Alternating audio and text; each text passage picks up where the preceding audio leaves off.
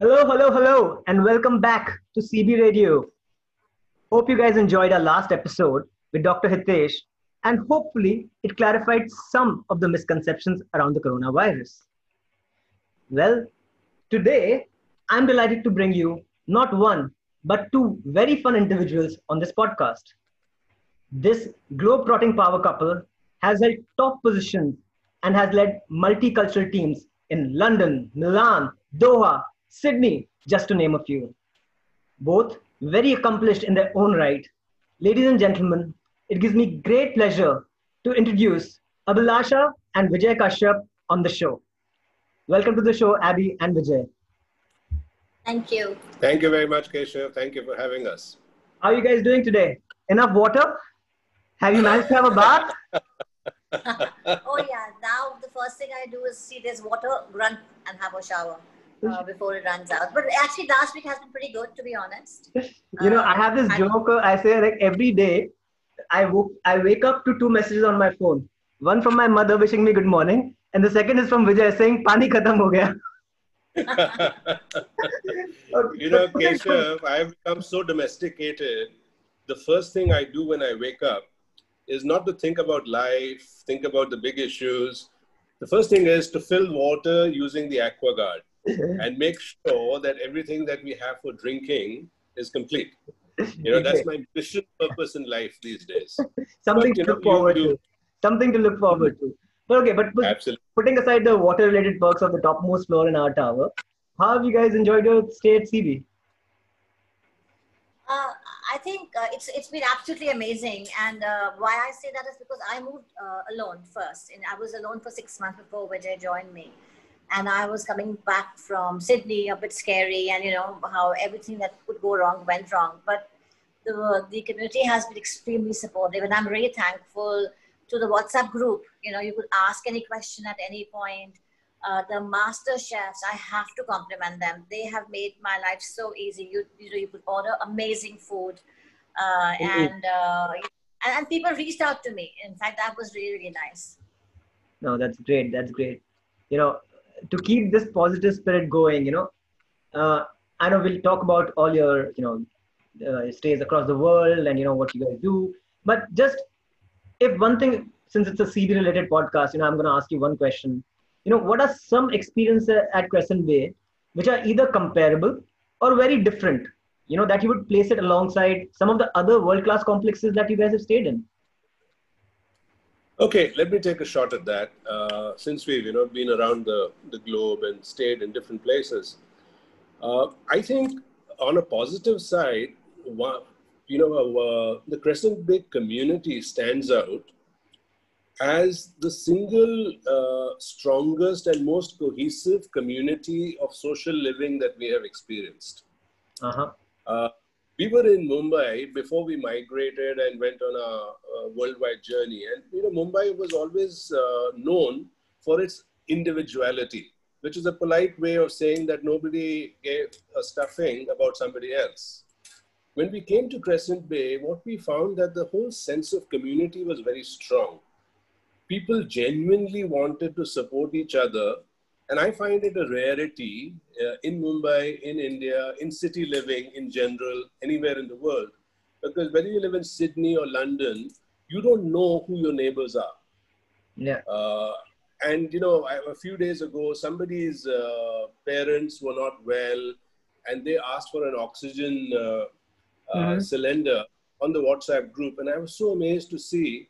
Immediately, there were six responses. Somebody said, "I have something," and I'm sure those people don't even know each other.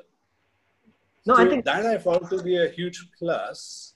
No, I, I'll add to that song. I'll add to that song. Sorry, uh, you know, uh, I'll add to that song. I've been in multiple complexes within Bombay itself, right? You know, and I've been in Bombay now for the last, last 15 years or so, right? And I don't remember or have not been in touch with any of my neighbors. So I think I agree with you. You know, for the longest time, I thought maybe, you know, because now I'm older, I have a kid and, you know, I've bought a place, maybe that has changed. But now you guys, you know, don't qualify in any of that, right? You don't have a kid, you are much older, Correct. you know, you have you're renting it but still the fact that you are telling me that you know you feel such a part of the cb community so i think yeah uh, big shout out to all the residents for making this such a lovely place to stay Absolutely. And I, I, also want to add, you know, two in two examples of what I've uh, seen here, which I haven't seen anywhere else. One was at Khao Gali, the home chefs that I was talking about earlier. Mm-hmm. That was an amazing concept. That actually everybody went down and we could buy like a street food from. You know, I'm not sure if you attended that, but the I have across the country. You, you, you get to sample food from across the country.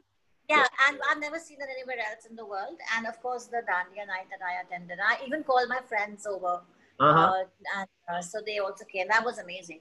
Um, no, so I, great. you know, and uh, that's the whole idea that you know to, uh, we make it a home, and you know not yeah. just a, a, house. And uh, I'm so glad that everyone from the Mancom to the support staff from JLL and even all the residents, you know, each and every bit come together to really make it a, you know, a very lovely place to live.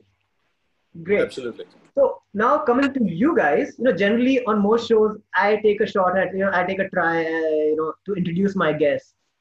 But, you know, this is one of the few shows where I have not introduced my guests, apart from the fact that you guys are Globetrotters, because there is so much to say. So I'm going to start with Abhilasha first and then come to you, Vijay. Why don't you tell us a bit about yourself and what you guys do? Okay. So uh, uh, I am a human resources professional. I've been doing this for 20, 25 years now.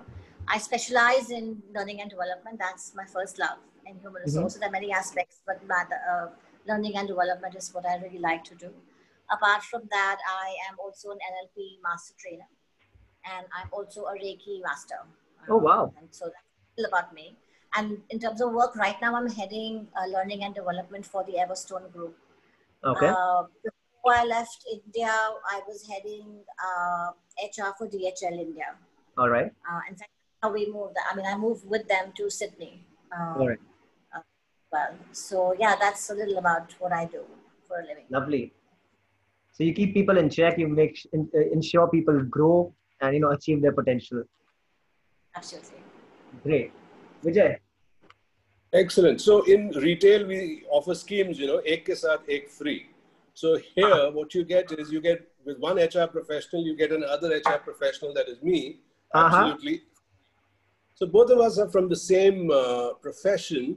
Uh, Abhilasha has specialized more in learning and development, and I was an HR generalist. Mm-hmm. Um, so, you know, uh, 28 years of being around the world, uh, I've been blessed to have uh, had an opportunity to work professionally in 17 different countries. Say that again. And by work, Say that again. I have worked in 17 different wow. countries. And that doesn't mean attending a conference. It means that, mm. you know, you're responsible for startup of a business in, say, South Africa. So I'm responsible for the project, uh, or I have uh, done a turnaround for a business in Russia uh-huh. while living out of Milan. So I've covered 17 different geographies, which are as diverse from Jamaica on one side to Australia on the other side of the globe. So, so many stories, so many stories, and that too being in HR, I'm sure so many stories, so many experiences. Sure. Yeah. So, so, at this point of time, I've come back uh, to India about 10 months ago, and uh, I'm trying to really help people by being a life coach mm-hmm. uh, and passing on my experience uh, and maybe hopefully wisdom to help organizations and individuals become the best version of themselves. All right. So that's my goal and mantra in life these days. Are you working with people at the very top of the Maslow's uh, hierarchy of needs? Well, it really depends. Uh, I I coach people across the globe thanks to you know things like Zoom and FaceTime. Mm-hmm. And uh, as I said, my endeavor is to work with an individual, irrespective of what level they are in a hierarchy, mm. and help them get answers to becoming the best versions of themselves. So, yes, I do coach people who are CXO uh, mm. level people, and I also uh, support and coach people who are straight out of MBA, second job, uh, still trying yeah. to find answers of what they want to do. Aren't we all? Aren't we all? So the world, I, world is your customer. so how does this happen? how did this happen? You know, you said you both are in HR. Uh, so let's start from the beginning of, you know, how did you guys meet? Was, you know. Yeah. Yeah, we, we met at work. Oh, nice. Uh, we, just, uh, we were working together with the Taj Group. That was my first job. Uh, I worked nice. for the Taj Group for 10 years, uh, uh-huh. straight out of, uh, it was a campus selection. And uh, Vijay joined in the last three years of my 10 years. 10 years. So, so he was heading uh, HR and I was heading learning and development. And Oh, that's my- where we, Yeah. Yeah. And I'm sure the Taj provided a beautiful setting for this romance to continue. no, no, no. Let's not go there right now. Great. that's another Yeah. interview. right? So you know, I, I'm gonna uh, jump in, you know, uh, to the other part. So you know, you guys both met at work, and uh, you said, by the way, let me tell you, if for those who can't see, none of you look like you have 28 years of work experience under your belt. Right. Yes, just to be clear. Great. So, uh, you know, how did it come about? You know, you guys met. You know, you, uh, you guys decided to live life as a global nomads. You know, what what was the story? I mean, you know, how did it begin? Yeah, uh, let point. me have a shot at that. Yeah. So essentially what happened is that Abhilasha and I, we first became best friends, you know, at work because we were facing uh, a number of transformation challenges that the Taj was undertaking at that time. So we became very, uh, we became confidants for each other. Mm-hmm. And then uh, I moved from the Taj and joined Shoppers Stop as the head of HR. And, you know, uh, we, we thought of taking this uh, friendship and converting it into something a little different. However, when we started sharing our dreams with each other, Mm-hmm. we found that we had a dream in common. And the dream was that we wanted to be, uh, you know, travel around the world, not as tourists, but to experience different cultures. Mm-hmm. So my dream was to be an international manager Uh, and Abhilasha's dream was to experience different cultures across the globe and have an opportunity to understand really, you know, for example, how do Spanish people live? Uh, what is the Italian way of life, etc. So then we said, wow, if this is something which we share in common, can we, as we uh, start down the road of being married, we've been now married for about 19 years, uh, can we do something to make this happen? mm-hmm. Then everything started falling into place.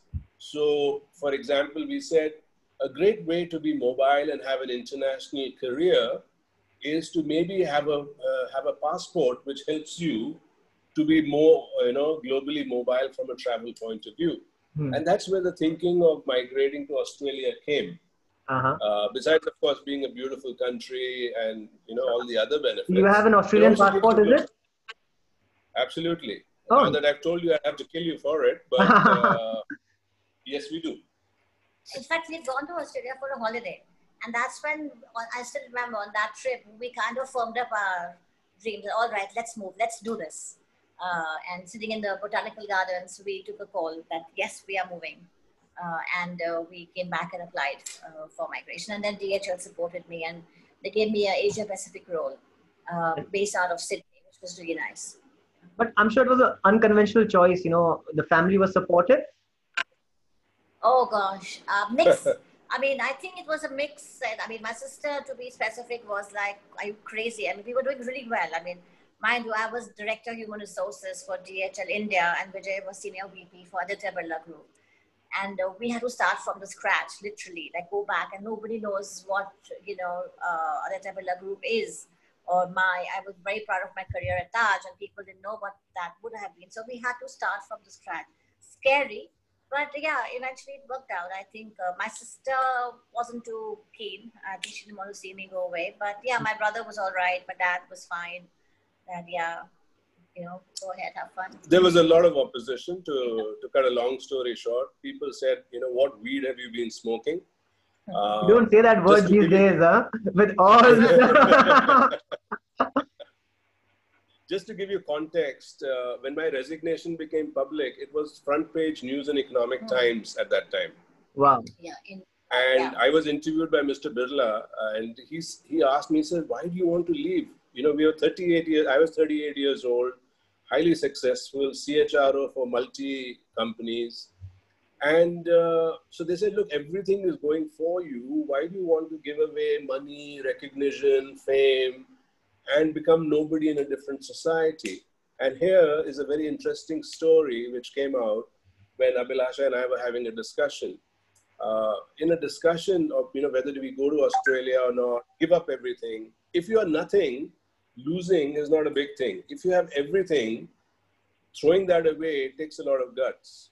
So the proposition which came up in our discussion was, look, we have already peaked in our careers at the age of 38. Mm-hmm. Now after this, you can't you can't become bigger than this. Fair enough. So from 38 to 58, what will we do? We will continue to do the same stuff and more of it. This, from our, putting our HR and her development hat on, we said, let's go to a country where, you know, our degrees, our pedigree does not matter. Give it two years Mm-hmm. and see if we can go into a strange society and be successful in two years there. Uh-huh. If we are able to do that, it'll show us something about ourselves in terms of resilience, in terms of our own ability to manage ambiguity. And what is the downside? If we fail, it will also teach us something about ourselves. So, net net, we will come out of winners from this experience. So, it, you know, for example, as an HR person, I might have gone to Australia, failed in HR, and understood that I have a career in sales. Mm-hmm. So I might have changed my, you know, stuff because when you live in a monocultural society, like if you are in India and you stay in India, we had all the right names. So I came from XLRI, Delhi University, and these open doors. Fair enough. Like you, like you're from Mayo College. If you say you're from Mayo, it gets you connections within India. If you Fair go enough. to Australia and you say you're from XLRI, nobody knows. Yeah, yeah. So you have to really succeed on your own merit.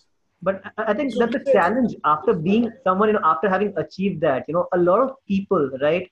There's something called as the imposter syndrome that really kicks in, and you know, people want to really hold on to what they've achieved rather than, uh, eh, you know, uh, exploring. So kudos to you, and so glad to know you guys have, you know, uh, fought that, become successful once again, and uh, yeah, that's great.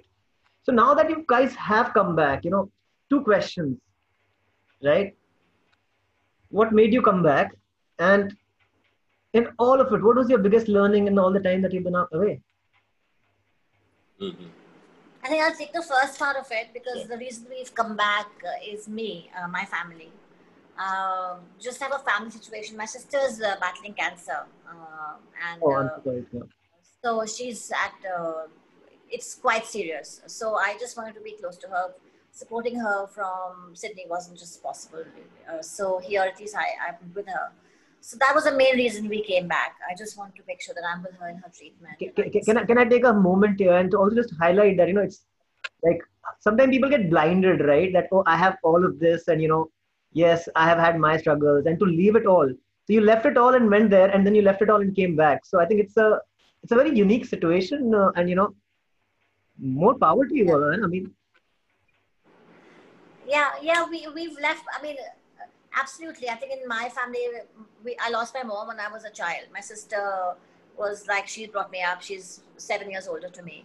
So it's just us and her family they're all men like her husband and she has two boys. So so i you know girl chat is so important when you're going through something like this. Beautiful. That's and when I met her the first time, yeah, when I came to see her, when I got the news and I came to see her, that's time I made a decision. I need to be here for her. No, I like yeah, that. You know, you guys make the decision, follow through with it, and you know, I think ultimately family is, uh, uh, you know, what uh, keeps us uh, going. Yeah. So I think that's so great. I mean, uh, it's such a strong message to everyone who's listening that you know. Yeah, and you know, both of us have a shared belief, and that shared belief is that it is not important what is the designation or the title or the bank balance that you hold. Mm-hmm. What people will remember you, you know, when, when you kick the bucket, the thought which will go on in people's mind is that, yeah, Keshav was a really nice guy, or he was a real idiot. Mm-hmm. And that is determined by our actions. So you can be very selfish. It can always be I, me, and myself. But you know, when both of us talked about this situation at home, I told Abhilasha very clearly that this is you know time to support family, and if we are not there, then what is the point of having achieved something or earned something, etc. Let's just go in there and be the support system, and uh, take life as it comes. Great. Uh, what has changed in the last 18 years that you were gone? And what has remained the same about Mumbai, India, you know, the place, the people in the time that you've gone and come back? That's a very interesting question. So, uh, a couple of quick uh, points on this. First, of course, it is quite obvious, even if you come back to India every six months, there is this huge pressure of, on infrastructure vis-a-vis population. Mm-hmm. So, you know, we come out with world-class infrastructure like a metro railway or something. Within one year, you see that the population has increased and that infrastructure itself is under pressure. Mm-hmm. So you can see our cities are crumbling. Mm-hmm. You know, the, they're just not able to hold the load, and that uh, impacts pollution levels, you know, water scarcity, so on and so forth. So that becomes very evident. Mm-hmm. On the positive side, what you see consistently is that people continue to have a lot of resilience foreigners often say that when they come to India, they're quite amazed by the fact that the poorest people are always the guys who are smiling the most. Uh-huh. And the Western mind cannot understand that. And it's not a typical slumdog millionaire kind of way, like genuinely. Yeah, yeah, yeah. So they, they're finding that somebody who's living on a dollar a day is so happy. Mm-hmm. And I think that is uh, the DNA of, you know, being Indian and being in our country which which stays and remains a strength for us. Mm-hmm. But uh, Abhilasha, would you like to add anything? No, I think uh, on the lighter side, I think what has remained the same in my mind is the amazing food that, and in fact, it's got better. And I think people have become a little bit more global and international. Like, you know, earlier it was all Indian, Indian, Indian food.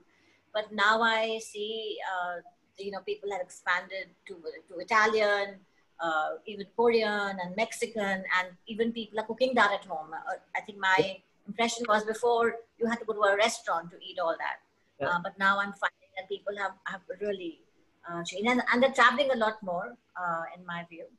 Uh, that has also happened. That's expanded some of the worldview yeah. of the people as well, right? Yeah, and I yeah, and I also feel that the number of people who are speaking English has increased significantly in uh, in uh, Mumbai. So sometimes I start a conversation in Hindi, pre- preempting that this person will not speak English because somehow you know the mannerism, the appearance, and I get a reply back in English, and I'm like, oh, okay, that's really nice.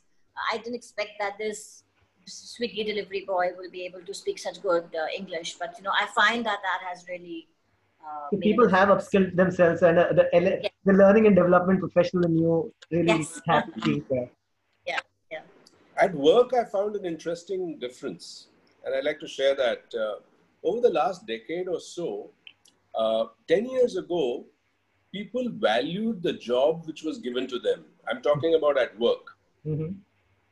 Today, having a job has kind of commoditized. So 10 years ago, if you offered somebody who was, you know, starting off in life a job, he had a sense of, or she had a sense of loyalty and wanting to prove themselves and grow up the ladder. In today's context, I, I find that work is very transactional. The lack and of gratitude? Yes. And therefore, employee engagement in workplaces is relatively lower. So, this is a difference which I've seen in the last 10, 12 years where people are not willing to go that extra mile as they were at work maybe 10, 12 years ago. I think it's a, a, factor of a number of things. One is, you know, job opportunities are more.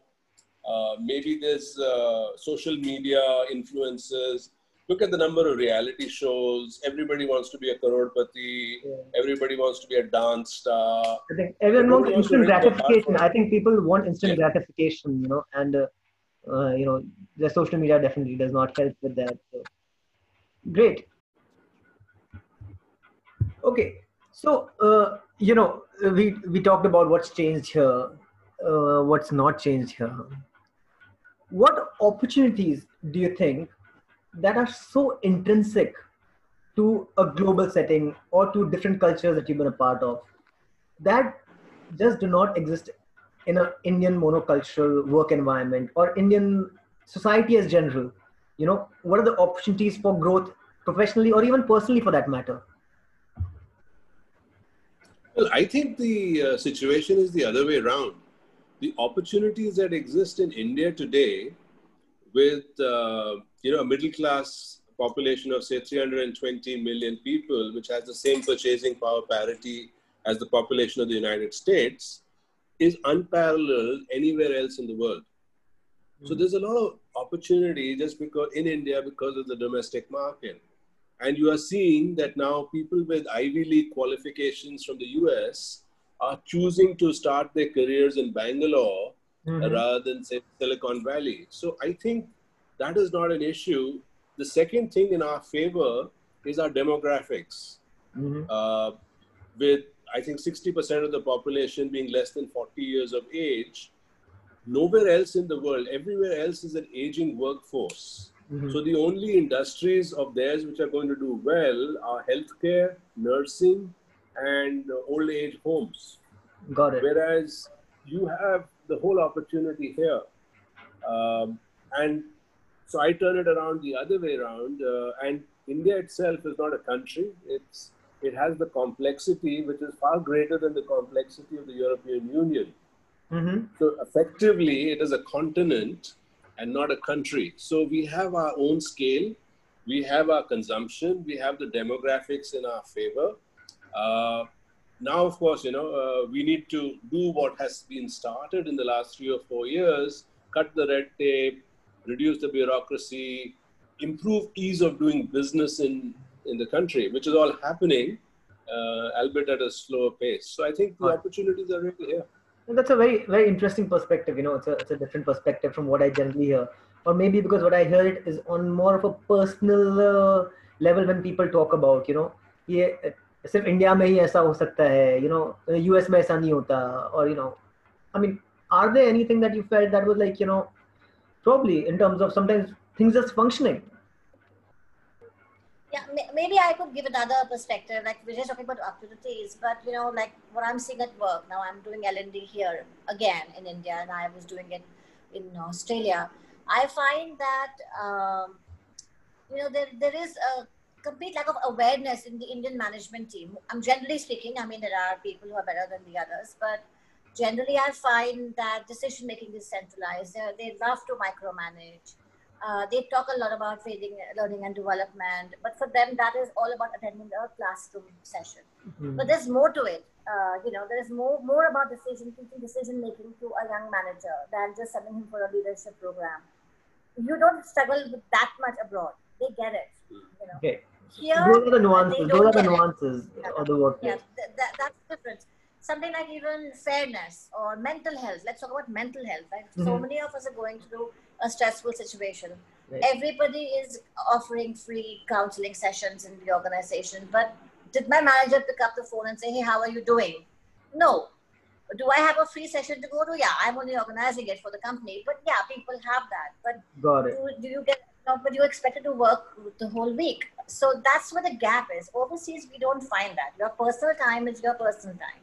They respect the find the fact that you want to prioritize your family over your work. They respect that about you. Here, they don't. Here it's like, oh, you're not professional if you are going to say, I have to take my child to school. Got it. You know, and, and, and, and that's and, and I've heard that. I've heard that from my friends across the spectrum, right? So I'm not even going to debate that, right? Having seen it, having felt it.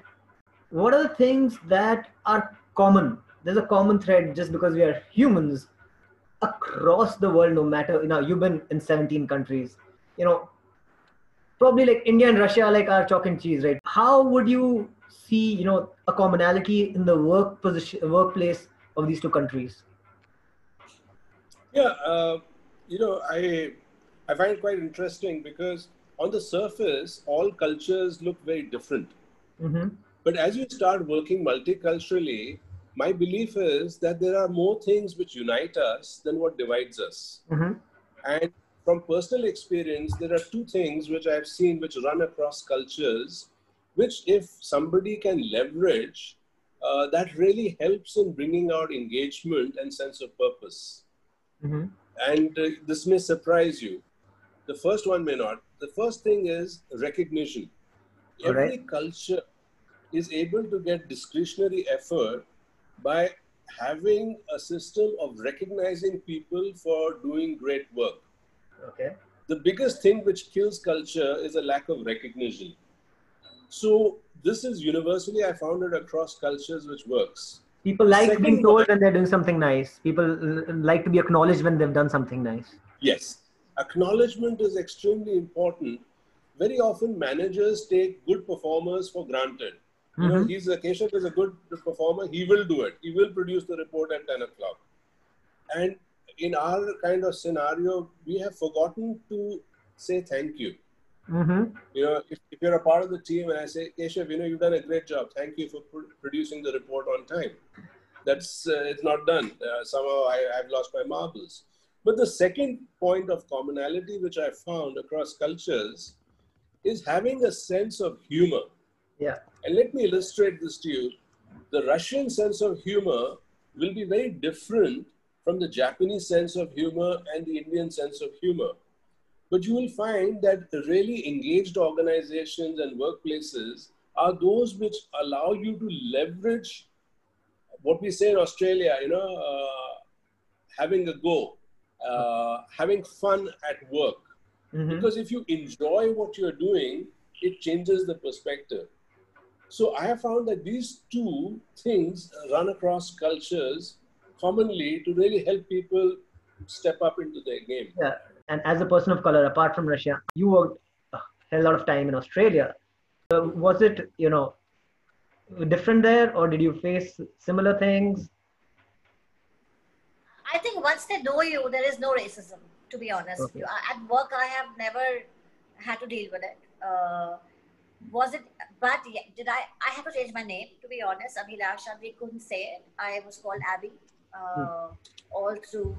Well, it is a, it is a bit of a mouthful. So yeah, I, I like calling you Abby Yeah. as well. I know even my Vijay also calls me Abby only now. In fact, I was like, yeah, it's not a bad choice. But to that extent, yes, because if you say, if you're looking for a new job and you send your resume and they don't understand your name, they won't call you. Uh, now that in a way is racism. At least for Australians, it is racism. Well, it is, So it is, it is fair. It's a small thing, but you know, when you come to But think about They're it, very particular about it. Yeah. Yeah. So yeah, I so I had to call. They all called me Abby. Uh, you know, and that is was one change that I had to do to adjust uh, to to them. Uh, I would say. Uh, apart from that, Vijay, you you have some interesting. Yeah, I, I- I would put it this way racism exists in every society. In Australia, it was very subtle. Um, you know, we come from a country in India which is deeply racist. You, yeah, I think it's person. important to highlight that. You know, we can say, "Oh, we are brown people, and the world is against us." I think back home, we're all, you know, we, we have our own set of uh, discriminations uh, across the Correct, board every day. Yeah, we are fairly advanced in the school of racism if you look at other countries. So, So let me share that example with you. This is a crazy example. I'll just take a minute to share. I'm interviewing in DHL. Uh, it's a panel interview. I'm you know, on the panel, and I have two other managers. We In were Australia. in Australia, uh, in Australia DHL, and we were looking, and we were interviewing an Indian guy, uh, and he was doing really well in the interview. We were, it was a difficult position to close, and we were about. I was feeling so happy that yes, we found the person. The interview went off very well, and at the end, this guy decides to ask. So you know, you ask, do you have any questions? You know, we're done. Anything from it? And he asked me yes. He looks at me, and in Hindi he asked me, "आप कश्यप हैं? आप ब्राह्मण हैं क्या?" No way. And I froze for a minute. And I had two Goras sitting next to me, and they were looking at me with smile. They had no clue what's going on. And uh, and I said, uh, yeah, and I replied to him in Hindi that yeah, I'm, I'm you know I'm married to Vijay Kashyap. That's my uh, married name. Acha, acha, आप कहाँ से हैं? You know, he went on asking me personal questions. So uh, then I moved to English. I said, about, I said, let's not talk personal questions, but do you have any questions for the organization? And he said, no, no, I'm fine. All right, thank you. Like, uh, what was I supposed to do? I mean, that was such a bizarre example. I, it just stayed with me. Uh, that that's yeah. talking about Indian being racist. I don't know what he was trying to achieve here. And I'll give you an, an example of Aussie racism, which I experienced. As I said, Aussie racism is very subtle. so what would happen is in the early years when I would uh, go to an HR uh, seminar, and you know the, the standard thing before it is that you exchange business cards. So I would give my business card, you would give yours, Yeah. So I noticed that I would give my business card to a local Australian, which means white, and he would say, you know, sorry, I'm out of I'm out of cards, mate. Which And, very uh, standard at a networking event or at a conference. Correct, correct. And I would turn around and I'm talking then to somebody else, and I would notice the same person take out a card and give it to another person. Wow. So, which meant he didn't want to give me his business card. So, as a as a person who's played a lot of sport while growing up, and I have that you know fighter instinct, I was very happy, and I'm very happy to share that that after five years of being in Australia, when we went on our first international assignment, I was shortlisted as the Australian HR Director of the Year, and be- was one of the two senior most uh, HR people in Australia of Indian origin. okay. But I started from a position where people were not able to relate to the fact that how is a brown guy talking strategy? hmm A brown guy in HR should be discussing payroll, accounting, and you know that kind of stuff. He, how can he be talking Yeah. strategy? But as uh, Abby said, once they know you, they're Mm-hmm. lovely people. Uh, all this uh, overt uh, racism comes from an ignorance factor. So once they get to know you, they are really fun people, good sense of humor. They make fun about themselves. They make fun about others. Uh, it's it's a great society to be in. Great. Very uncomplicated. Interesting. Very interesting. So, you know, I mean, uh, I want to touch on the other side. You know, all this is great. You guys have had lovely careers in India, abroad, you know, traveled the world, led great organizations, achieved a lot, right? I'm sure it was like not all hunky dory, right? There must have been some bumps along the way. I mean, you know, I'm gonna say like if people, I say this, you know, if you want to be jealous of me, you have to be jealous of the entire me and not only of the highlights, right? So, so it's always important to bring the non-social media side. So I just want to touch that very quickly. Okay, so I think I can share uh, that with, with, a, with a small story, which is absolutely true. Because the message which I'd like to share with our listeners is everybody trains us and expects success, but nobody trains us in our societies to deal with failure. hmm So I have had the opportunity of you know, being very successful at a very young age, and then everything crashing. Okay. Uh, at the age of 18, before 18, I was in a very good school. I went to St. Columba's. I was an all-rounder, played cricket, hockey, football, debating, got a scholarship to represent India overseas. And I was then thereafter going to London School of Economics or Cornell. And I had a road accident in India. So when I had the road accident, I lost my sense of smell completely, and it made me lose an academic year because uh, it was you know, I was in coma for nine days. really? So, so at the age of 18, from being a very successful young man, I became somebody who had failed, you know, and the stigma of losing a year was used to be huge in those times. And I saw the ugly side of classmates and batchmates because, you know, their envy and jealousy, which was not coming out when I was on top, started coming out when they saw me struggling. hmm And uh, for an 18 year old kid to experience that, it was very traumatic. Uh, but it gave me great insights and learnings on, on my own self that it is not important, you will always be hit. What is important is not to prevent yourself from being hit, but your ability to get up after you have been hit, which determines whether you're going to be successful in the long run. Right. So doctors had told me that I could not be in any competitive exam. I couldn't, you know, that I should use family influences just to get a safe job. But I fought back. Uh, I worked harder, and eventually I cracked uh, uh, all my MBA exams. Went to Excel and held very high stress jobs for about 25 years wow. uh, proving all the neurosurgeons wrong that after an accident of this sort, uh, Vijay will not be able to be in a competitive stream. So from from being told off to find use family influence to find a job to, you know, going all the way up uh, in India, then moving out, read uh, doing it from scratch. So you've not only beaten them once, but twice, and now you're in the third innings, right? Mm. So great. Uh, now we move to the slightly fun part. You know, today was a little heavy session in terms of very interesting stories, but uh, right. So we move to the rapid fire round. Okay. First floor. What's better, sunrise or sunsets? Sunset. I haven't really seen too many sunrises. I'm not awake quite then. Definitely sunset. And if you have a different view, Vijay, please uh, feel free to add. No, no, sunrise. Okay. Uh, sun, sunrise, I'm feeling water, so I don't see the sunrise. okay, that's my next question. So, 41st floor, which is the topmost floor in our tower, with the current water situation, or would you be happier with the fourth or the 14th floor without those magical sunsets? no, I'll I'll prefer 41st floor. Yeah, because I Vijay agree. fills the water in the morning, so you'll prefer the 41st floor. Definitely happy. Mountains or beaches? Beaches for me. Mountains. All right. Mumbai monsoons or London rains? Mumbai monsoons. London rains are very, very cold, Hmm. and the weather becomes miserable. So, definitely Mumbai monsoon. I, I, I, Mumbai monsoons are also actually quite fun. You know, it's not the miserable, uh, uh, gloomy rains here. Yeah. Abby your seems to disagree. She's like, No. okay, As long as you can see them from the 41st Yeah. floor balcony, they're great. Yeah, But, uh, but not having to take the Lower Parel Bridge and waiting one and a half hours Yeah. for four kilometers. Fair enough. Sneakers or heels? Heels. Sneakers. Heels that was. you never know. I tried. Yeah. okay.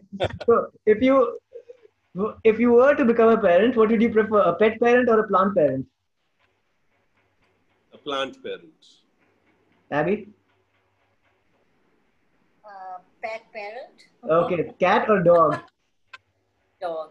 Dog. Okay. You know, if you could have one of the celebs as your best friends, who would it be? And I know whether you have a very interesting answer to this. For me, uh, it'll be uh, Daniel Craig. James Bond. Oh. Interestingly, my childhood friend was Shah Rukh Khan. We both uh, grew up together. So that's it's not a fictional question. Uh, whether we're in the same circles now is a different, Different issue, story. but we grew up as BFFs. All right. So you already have a celeb uh, best friend. If a movie was made on your life, who should play it apart from Shah Rukh Khan because you know him? For me, it'll be either Priyanka Chopra or Sushmita Sen. Oh, lovely. I mean, mainly because I love what Priyanka has done to her career. She's, you know, made global and on her own. kind of uh, like you, know. right? She, she achieved in, Bo- uh, in Bollywood and then Yeah. left it all Yeah, and and- Bollywood. So, yeah, fair Yeah, enough. and and I've seen her. I've seen her being abroad. We had preview to all her interviews on international media, and she really is doing really well for herself. Vijay, what about you? For me, it'd be George Clooney. And not Daniel Uh, Craig? No, George Clooney because we share the same sense of humor. Fair enough. Fair enough. Okay, in I think the all your in all your travels and all your stays across the world, what is the strangest thing have you guys eaten? Australia crocodile. I had a Whoa. crocodile pizza. Yeah. And um, Europe, uh, there was octopus, which I didn't like. Uh, and boar meat. Where did we have that? In uh, Italy, Yeah. in somewhere in Italy. But Interesting. yeah, that's what comes. Yeah. For me, I was served monkey brain in China, and I uh, kind of puked, so I wasn't able to eat it. um, I think I have puked in my mouth a little. So Yeah. I think. I, so uh, after that, I think I don't know if, uh, if I should continue. I think we should just end the show, man. I mean, like, where do we take it from here? It doesn't get better. like, I was gonna ask you your bucket list item, but I think does that even make sense? We'll move something else. Okay. One lockdown discovery that you have discovered about yourself and your partner. I- Self and partner. Uh, for partner, I can say that I discovered that Vijay cuts very good bhindi. He's learned the art. He does it so systematically. He'll roll them up together on the board and then chop them one by one. And amazing. It's good fun to see him chop that. So Uh-huh. yeah, he's great at cutting At chopping bhindis, okay. And what about Yeah. yourself? I hate staying at home. That's what I discovered about myself. I think. All right. What about you, Vijay? I think uh, you know this combination of both of us being in HR and knowing each other. There were no surprises. We both know each other very well, so Mhm. there's, there's nothing new which I discovered either about myself or her. Okay. I'm okay. perfect. Yeah, Perfect, perfect. yeah. We did not realize that she her sense of covering every inch of the house when she mops is really nice. You know, the attention to detail is uh, outstanding. so you said you don't like to be at home. What's the one place you're dying to go to? Like you know, as soon as it opens, doesn't have to be outside. Just maybe it could be a meal somewhere in Bombay, but one place that you're dying to get back to. Would I the only place I can think of is the Italy, Milan. I would just Lake take a Como. flight and go to Bellagio, Lake Como, one of those places. Uh-huh. Le- Lake Como for me. Fantastic, fantastic. Yes, Mr. Clooney, you can go back to your villa. Absolutely. A lot of part of your career was with the Campari, right? The Campari group, right? So you know how everything, you know, we have a, and I know you don't drink now, okay, but uh, uh, we have our own way of experimenting with our cocktails or our drinks, right? And while you were with Campari, and I'm sure there's a way, you know, there there was been something that you really like to drink it in a way that would have been scoffed at by all your colleagues, and you never brought it up in front of them. You know, that's a drink with Campari you probably made at home right? How some people like say bastardized scotch with the beer. My um, drink of choice was an Aperol Spritz, I like that. which I like is uh, you know it's, it's a Maybe I can correct you here. You're asking the wrong question. He's actually never, he's not into alcohol at all. Vijay was totally not into alcohol initially. It was only in Campari that he kind of started experimenting. that. Oh, interesting, interesting. Yeah. So, So they, they knew they could leave to- they could leave the offices open with you around and you know the booze will be Correct. his office had a bar. Uh, his reception in Campari, Australia was a bar. You at after six o'clock, you could just go and have a drink, make yourself a drink, and have it. And so could visitors. So where was I and my friends? Finish with Great. go On that note, uh, uh, if you were at the bar on that Campari bar or in general out at the bar, you know, say, say something in an Australian accent for our listeners. Good day, mate. Chuck some snacks on a barbie. ah, Australians and the barbecue. Fantastic. Yeah. Okay, great. So, you know, with that, we come to the end of our rapid fire. You, you know, have been very honest. Yes, thank you so much for doing this, you know, and uh, it's been a fun chat. A good uh, way to look into other cultures, other, uh, you know, uh, places through your eyes. And thank you so much for sharing those experiences with us, both of you coming together and doing this. Uh, thank you so much. Thank, you, It Keshav. was a pleasure talking to you. And it's a great initiative which you're doing, so keep up the good work, Keshav. Take Thank, care. thank you so much. Bye. Bye bye.